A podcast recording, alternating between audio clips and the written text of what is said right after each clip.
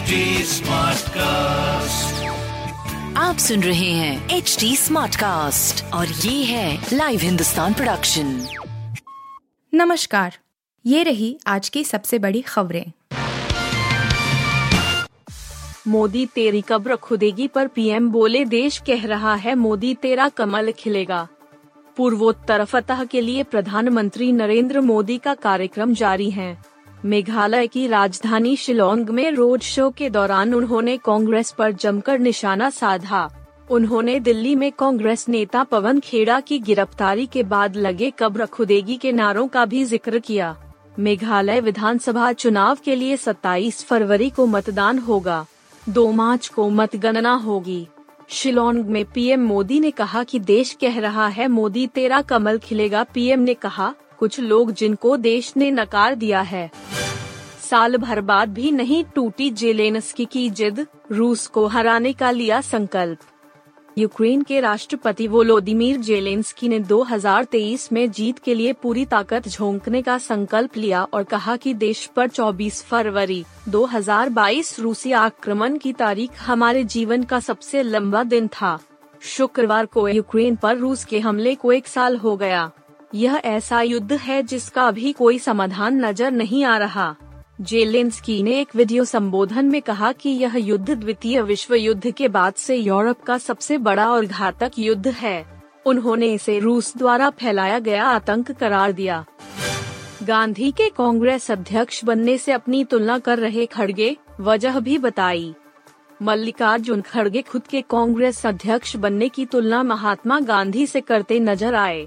Party के पचासीवे महाधिवेशन के अवसर पर आयोजित कांग्रेस संचालन समिति की बैठक में खड़गे ने कहा कि ये अधिवेशन इस लिहाज से खास है कि आज से करीब 100 साल पहले 1924 में महात्मा गांधी भारतीय राष्ट्रीय कांग्रेस के अध्यक्ष चुने गए थे। अपने शुक्रवार के संबोधन के दौरान उन्होंने चार सूत्रीय एजेंडा निर्धारित किया। कांग्रेस अध्यक्ष के रूप में उन्होंने महात्मा गांधी का उदाहरण दिया। ज़मीन में गाड़ो पैसा, बैंक में मत रखो, पता नहीं कब डूब जाए, हेमंत सोरेन। झारखंड के मुख्यमंत्री हेमंत सोरेन ने रामगढ़ में एक चुनावी सभा को संबोधित करते हुए अजीबो गरीब बयान दिया। मुख्यमंत्री ने जनसभा में मौजूद लोगों से कहा कि अपना पैसा ज़मीन में गाड़ दो, लेकिन बैंक में मत रखो। उन्होंने कहा कि आज भरोसा नहीं है कि कौन सा बैंक कब डूब जाए। मुख्यमंत्री हेमंत सोरेन ने कहा कि आज़ाद भारत का सबसे बड़ा पैसे का घोटाला मोदी सरकार में हुआ है। उन्होंने कहा कि अर्थव्यवस्था चरमरा गई है। पता नहीं कौन सा बैंक कब डूब जाए। कहा कि बैंक वालों का हाथ पाँव काम रहा है।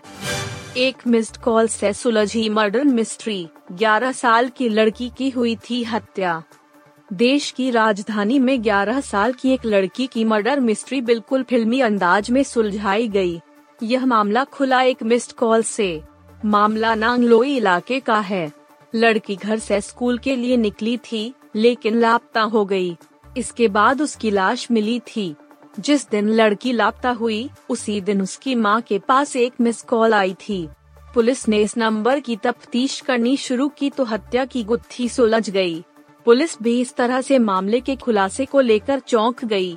नई दिल्ली के नांगलोई इलाके की रहने वाली 11 साल की लड़की 9 फरवरी को घर से स्कूल के लिए निकली आप सुन रहे थे हिंदुस्तान का डेली न्यूज़ रैप, जो एच टी स्मार्ट कास्ट की एक बीटा संस्करण का हिस्सा है आप हमें फेसबुक ट्विटर और इंस्टाग्राम पे एट एच टी या podcasts@hindustantimes.com पर ईमेल के द्वारा सुझाव दे सकते हैं